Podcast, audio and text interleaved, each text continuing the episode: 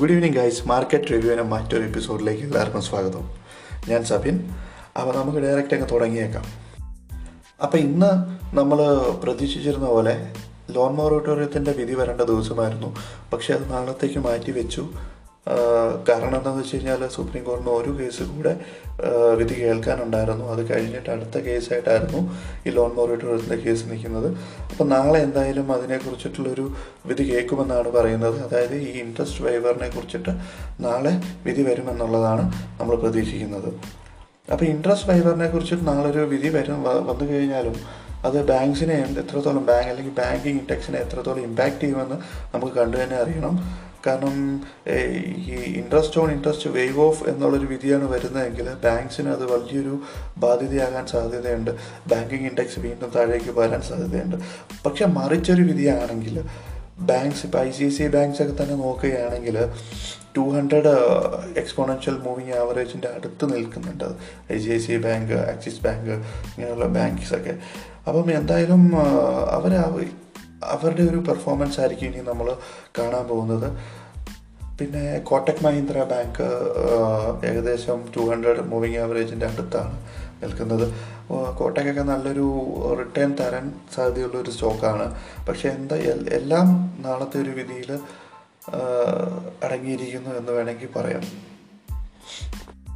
പിന്നെ ബാങ്കിങ് മേഖലയെക്കുറിച്ചിട്ട് പറയുകയാണെങ്കിൽ നമ്മുടെ ഒരു പ്രീ പോസ്റ്റ് കോവിഡ് റാലി അതായത് പോസ്റ്റ് കോവിഡ് റാലി അതായത് നമ്മുടെ ഒരു സ്റ്റോക്ക് മാർക്കറ്റ് കോവിഡിന്റെ ആ ഒരു ഇമ്പാക്റ്റിൽ താഴെ പോയിട്ട് പോസ്റ്റ് കോവിഡ് ഒരു റാലി ഉണ്ടായിരുന്നല്ലോ. ആ റാലിയിൽ തീരെ നിഫ്റ്റി ഇന്ന് വരെ കയറിയത് ബാങ്കിന്റെ ഒരു സപ്പോർട്ട് ഇല്ലാതായിരുന്നു. അതായത് ബാങ്കിങ് സെക്ടർ ഇതുവരെ പെർഫോം ചെയ്തിട്ടില്ല. അപ്പോൾ എന്തായാലും ഇനിയിപ്പോൾ ബാങ്കിങ് സെക്ടേഴ്സ് പെർഫോം ചെയ്ത് തുടങ്ങുമ്പോൾ നമുക്ക് നിഫ്റ്റിക്ക് അതിന്റേതായ ഒരു സപ്പോർട്ട് ബാങ്കിന്റെ ബാങ്ക് ബാങ്കിങ് സെക്ടറിന്റെ ഒരു ഇൻഡെക്സിൽ നിന്ന് കിട്ടാനും നിഫ്റ്റി ഓൾ ടൈം ഹൈയിലേക്ക് പോകാനുമുള്ള ചാൻസസ് വളരെ അധികമാണ്. അപ്പോൾ എന്തായാലും നമുക്ക് നോക്കാം എങ്ങനെയായിരിക്കും മാർക്കറ്റ് ഇതിനെ മാർക്കറ്റ് ഇതിനോട് പ്രതികരിക്കുന്നതെന്ന്.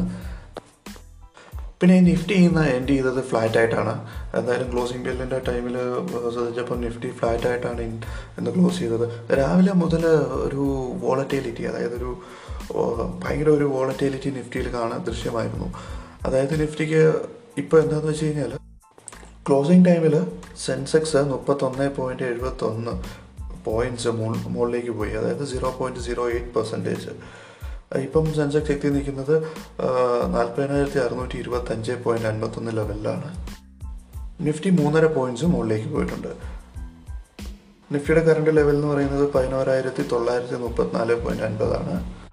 അപ്പോൾ മാർക്കറ്റിൽ ഇന്നൊരു മിക്സ്ഡ് ആണ് കണ്ടത്. അതായത് ആയിരത്തി ഒരുന്നൂറ്റി ഇരുപത്തൊമ്പത് ഷെയർസ് എൻ എസ് സിയിലെ ഷെയർസ് പെർഫോം ചെയ്തപ്പം ആയിരത്തി നാനൂറ്റി അമ്പത്തൊമ്പത് ഷെയർസ് ഡിക്ലൈൻ ചെയ്തു. പിന്നെ നൂറ്റി എഴുപത്തേഴ് ഷെയർസ് അൺപെർഫോംഡ് ആയിട്ട് അതായത് ഒരു ചേഞ്ചും ഇല്ലാതെ അവിടെ തന്നെ നിന്നു. പിന്നെ ഇന്ന് എച്ച് സി എൽ ടെക്നോളജീസിൽ നല്ലൊരു റാലി കാണാൻ സാധിച്ചു.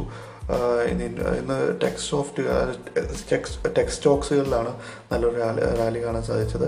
ഐ ടി സ്റ്റോക്സ് എല്ലാം നല്ല രീതിയിൽ പെർഫോം ചെയ്തു. കോട്ടക് മഹീന്ദ്ര അതായത് ബാങ്കിങ് ഇന്ന് ബാങ്കിങ് ഏകദേശം ഐ സി ഐ സി ബാങ്കും ആക്സിസ് ബാങ്കും എല്ലാം എച്ച് ഡി എഫ് സി എല്ലാം താഴെയായിരുന്നു. പക്ഷേ നമുക്ക് കോട്ടക് മഹീന്ദ്ര ബാങ്കിൽ നല്ലൊരു റാലി കാണാൻ സാധിച്ചു.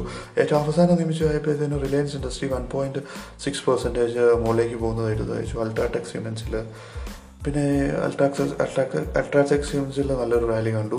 അപ്പോൾ ഇതൊക്കെയാണ് ഇന്ന് മേജർ ഗെയിനേഴ്സ് എന്ന് പറയുന്നത്. റിലയൻസ് കഴിഞ്ഞ ഒരു കഴിഞ്ഞ ആഴ്ചത്തെ ഈ നിഫ്റ്റിയുടെ നിഫ്റ്റി എന്തായാലും കഴിഞ്ഞ ആഴ്ചത്തെ ഒരു കഴിഞ്ഞ അഞ്ച് ദിവസവും നിഫ്റ്റി ഗ്രീനിൽ തന്നെയാണ് ക്ലോസ് ചെയ്തത്. പക്ഷേ വേറെ കാര്യം അതിൽ റിലയൻസിന് ഒരു പങ്കുമില്ലായിരുന്നതാണ് നമുക്ക് കാണാൻ സാധിച്ചത്. ഇന്ന് ഏറ്റവും കൂടുതൽ വാങ്ങൽ കണ്ടത് നമ്മുടെ വാങ്ങൽ കണ്ട സെക്ടേഴ്സ് എന്ന് പറയുന്നത് energy sectors I T sectors and metal sectors ഈ സെക്ടേഴ്സിലൊക്കെയാണ് ഇന്ന് ഏറ്റവും അധികം വാങ് വാങ്ങൽ ദൃശ്യപ്പെട്ടത്. പിന്നെ auto sectors banking sectors F M C G sectors pharma industries ഇതെല്ലാം ഇത് ഇതിലെല്ലാം ഒരുപാട് ഇന്ന് സെല്ലിംഗ് ആണ് നമുക്ക് ദൃശ്യമായത്. പിന്നെ ഡോളറുമായിട്ട് കമ്പയർ ചെയ്യുമ്പോൾ രൂപയുടെ മൂല്യം ഇടിഞ്ഞു എന്നുള്ളതാണ് അടുത്തൊരു മെയിനായിട്ടുള്ളൊരു ന്യൂസ് അപ്പം അതുകൊണ്ടായിരിക്കണം ഐ ടി സെക്ടേഴ്സ് ഇന്ന് നല്ല രീതിയിൽ പെർഫോം ചെയ്തത്. പിന്നെ ബജാജ് ഫിൻസർവിനെ കുറിച്ചിട്ടുള്ള ന്യൂസ് ഉണ്ടായിരുന്നു മാർക്കറ്റിൽ. ബജാജ് ഫിൻസർവ് മ്യൂച്വൽ ഫണ്ടിലെ ലൈസൻസിന് വേണ്ടി അപ്ലൈ ചെയ്തിട്ടുണ്ട്. ബജാജ് ഫിൻസർവ് മ്യൂച്വൽ ഫണ്ടിലേക്ക് കടക്കുന്നു എന്നുള്ളത് എന്തുകൊണ്ടും കമ്പനിയെ സംബന്ധിച്ചിടത്തോളം നല്ല ന്യൂസാണ്. ബജാജ് ഫിൻസർവിൽ ഇൻവെസ്റ്റ് ചെയ്ത് ചെയ്തിരിക്കുന്ന ആളുകളെ സംബന്ധിച്ചിടത്തോളം നല്ലൊരു ന്യൂസാണ്. ബജാജ് ഫിൻസർവ് ഒരു എ എം സി ലെവലിലേക്ക് വരുന്നു എന്നുള്ളത്. അതെങ്ങനെ? അത് ലൈസൻസ് കിട്ടുമോ ഇല്ലയോ എന്നുള്ളത് നമുക്ക് കണ്ടറിയണം. പിന്നെ എ എം സിയെ കുറിച്ച് പറഞ്ഞപ്പോൾ എനിക്ക് ഓർമ്മ വരുന്നത് ഇന്നലെ യു ടി ഐയുടെ എ എം സിയുടെ ലിസ്റ്റിംഗ് ആയിരുന്നു. ആരൊക്കെ സബ്സ്ക്രൈബ് ചെയ്തു ആർക്കൊക്കെ ആർക്കൊക്കെ കിട്ടി എന്ന് എനിക്കറിയില്ല. പക്ഷേ ഇന്നലെ എന്തായാലും വളരെ നിരാശാജനകമായിട്ടുള്ളൊരു ഐ പി ഒ ആയിരുന്നു യു ടി ഐ. അത് നമുക്ക് ആദ്യമേ അറിയായിരുന്നു യു ടി ഐയുടെ ഐ പി ഒ ഒരു ഫ്ലോപ്പാണെന്ന് പക്ഷേ ഇത്രത്തോളം ഫ്ലോപ്പാണെന്ന് ഇന്നലെയാണ് എനിക്ക് വേണ്ടി മനസ്സിലായത്. കാരണം ഐ പി ഒയിൽ കാണേണ്ട ഒരു എനർജി ഒന്നും യു ടി ഐയുടെ ഐ പി ഒയിൽ കണ്ടില്ല. യു ടി ഐയെ വെച്ച് യു ടി ഐയെ സംബന്ധിച്ചിടത്തോളം ഈ അസറ്റ് മാനേജ്മെന്റ് കമ്പനീസിന്റെ ഇന്ത്യയിലെ തലവട്ടപ്പൻ എന്ന് വേണമെങ്കിൽ നമുക്ക് വിളിക്കാം. യു ടി ഐ ആ ഒരു പ്രതീക്ഷയൊന്നും യു ടി ഐയിൽ കണ്ടില്ല. കാരണം ഇതൊക്കെയാണ് യു ടി ഐയുടെ ക്യൂ ടു റിസൾട്ട്സ് മോശമായിരുന്നു. പിന്നെ കഴിഞ്ഞ ക്യൂ ത്രീ റിസൾട്ട്സ് മോശമായിരുന്നു. യു ടി ഐയിൽ വേറെ കുറച്ച് പ്രശ്നങ്ങളൊക്കെ ഉണ്ട്. അതൊക്കെയാണ് യു ടി ഐയുടെ ഐ പി ഒന് ഇത്രത്തോളം ഇമ്പാക്റ്റ് ചെയ്തത്. എന്തായാലും യു ടി ഐക്ക് നല്ലൊരു സ്റ്റോക്കാണ് ലോങ് ടേമിലേക്ക് കയ്യിൽ വെക്കാൻ പറ്റുന്നൊരു നല്ലൊരു സ്റ്റോക്കാണ് നിങ്ങൾക്ക് ഇപ്പോൾ വേണമെങ്കിലും കൺസിഡർ ചെയ്യാം. ഇപ്പോൾ ആണെങ്കിലും ഒരു ഡിസ്കൗണ്ടിൽ കിട്ടും. ഏകദേശം ഒരു ഡിസ്കൗണ്ടിൽ കിട്ടുന്ന രീതിയിലാണ് ഇപ്പോഴും മാർക്കറ്റിൽ അത് അവൈലബിൾ ആണ്. പിന്നെ ഇന്ന് മാർക്കറ്റിൽ ഞാൻ ശ്രദ്ധിച്ച വേറെ stock Chemcon Chemcon speciality chemicals അത് ഈ recently I P O list ചെയ്ത കമ്പനിയാണ് എഴുന്നൂറ് ലെവൽസിൽ നിന്ന് അത് ഏകദേശം ഒരു നാനൂറ്റി അൻപത് ലെവൽസിലേക്ക് പോകുന്നായിരുന്നു ഇന്നൊരു അഞ്ച് ശതമാനം ഗ്രോത്താണ് ആ സ്റ്റോക്കിൽ കാണാൻ സാധിച്ചത്. ഏകദേശം ആ സ്റ്റോക്ക് ഒരു ഏഴ് ശതമാനത്തോളം മുകളിൽ പോയിരുന്നു. അത് കഴിഞ്ഞ് ഒരു അഞ്ച് ശതമാനത്തിൽ കറക്റ്റ് ചെയ്യാണ് ഉണ്ടായത് പിന്നെ അടുത്തൊരു ന്യൂസ് എന്താ മാർക്കറ്റിലൊരു ന്യൂസ് വന്നിരിക്കുന്നത്. ചൈനയെ കുറിച്ചിട്ടാണ് ചൈന നേപ്പാളിൽ ട്രില്യൺസ് ഓഫ് ഡോളേഴ്സ് ഇൻവെസ്റ്റ് ചെയ്തുകൊണ്ടിരിക്കുന്നു. റീസൺ എന്താണെന്ന് വെച്ച് കഴിഞ്ഞാൽ ഇന്ത്യയെ നേപ്പാളിൽ നിന്ന് നേപ്പാളുമായിട്ടുള്ള ഒരു ബന്ധം വിച്ഛേദിക്കുക വിച്ഛേദിക്കുക. ഇന്ത്യയെ നേപ്പാളുമായിട്ടുള്ള ഒരു ബന്ധം വിച്ഛേദിക്കുക.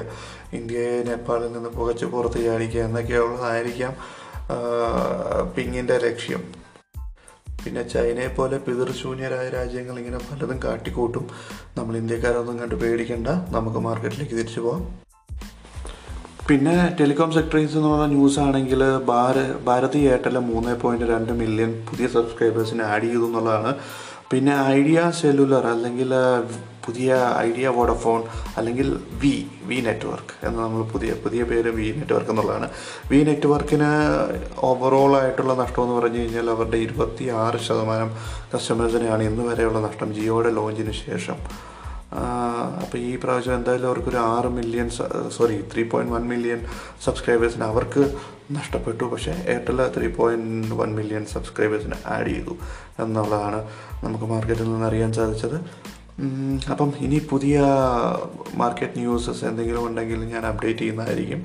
ഇനി എന്തായാലും നാളെ രാവിലത്തെ സെഷൻ നിങ്ങൾ എന്തായാലും നാളത്തെ നാളെ രാവിലത്തെ സെഷൻ ഞാൻ എന്തായാലും ചെയ്യുന്നതായിരിക്കും.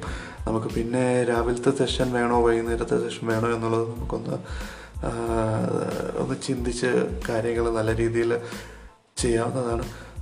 പിന്നെ വേറെ കാര്യം നമ്മൾ എന്തായാലും ഒരു വീക്ക്ലി സെഷനുമായിട്ട് വരുന്നുണ്ട്. പിന്നെ ഒരു സ്റ്റോക്കിനെ എടുത്തിട്ട് അതിനെ നമ്മൾ നല്ല രീതിയിൽ ഒന്ന് സ്ക്രൂട്ടനൈസ് ചെയ്തിട്ട് അല്ലെങ്കിൽ അതിനെ ഒരു പോസ്റ്റ്മോർട്ടം ചെയ്ത് ആ സ്റ്റോക്കിൽ ഇൻവെസ്റ്റ് ചെയ്യാൻ പറ്റുന്നതാണോ? അല്ലെങ്കിൽ ഇപ്പം ഒരു സ്വിങ് ഇൻവെസ്റ്റ്മെന്റിന് പറ്റുന്നതാണോ? എന്നുള്ള രീതിക്ക് നമ്മളൊരു ഒരു അവലോകനം കൂടെ ഒരു വീക്കെൻഡ് വീക്കെൻഡ് പോഡ്കാസ്റ്റായിട്ട് നമ്മൾ ചെയ്യുന്നതായിരിക്കും. അപ്പോൾ എന്തായാലും ഇത് ഈ പോഡ്കാസ്റ്റ് കേട്ടതിന് എല്ലാവർക്കും നന്ദി. നമസ്കാരം. ഞാൻ പുതിയ പോഡ്കാസ്റ്റുമായിട്ട് നാളെ മോർണിംഗ് മോർണിംഗ് എയ്റ്റ് ഒ ക്ലോക്കിന് മുമ്പായിട്ട് ഞാൻ പുതിയ പോഡ്കാസ്റ്റ് അപ്ലോഡ് ചെയ്യുന്നതായിരിക്കും. അപ്പം ബൈ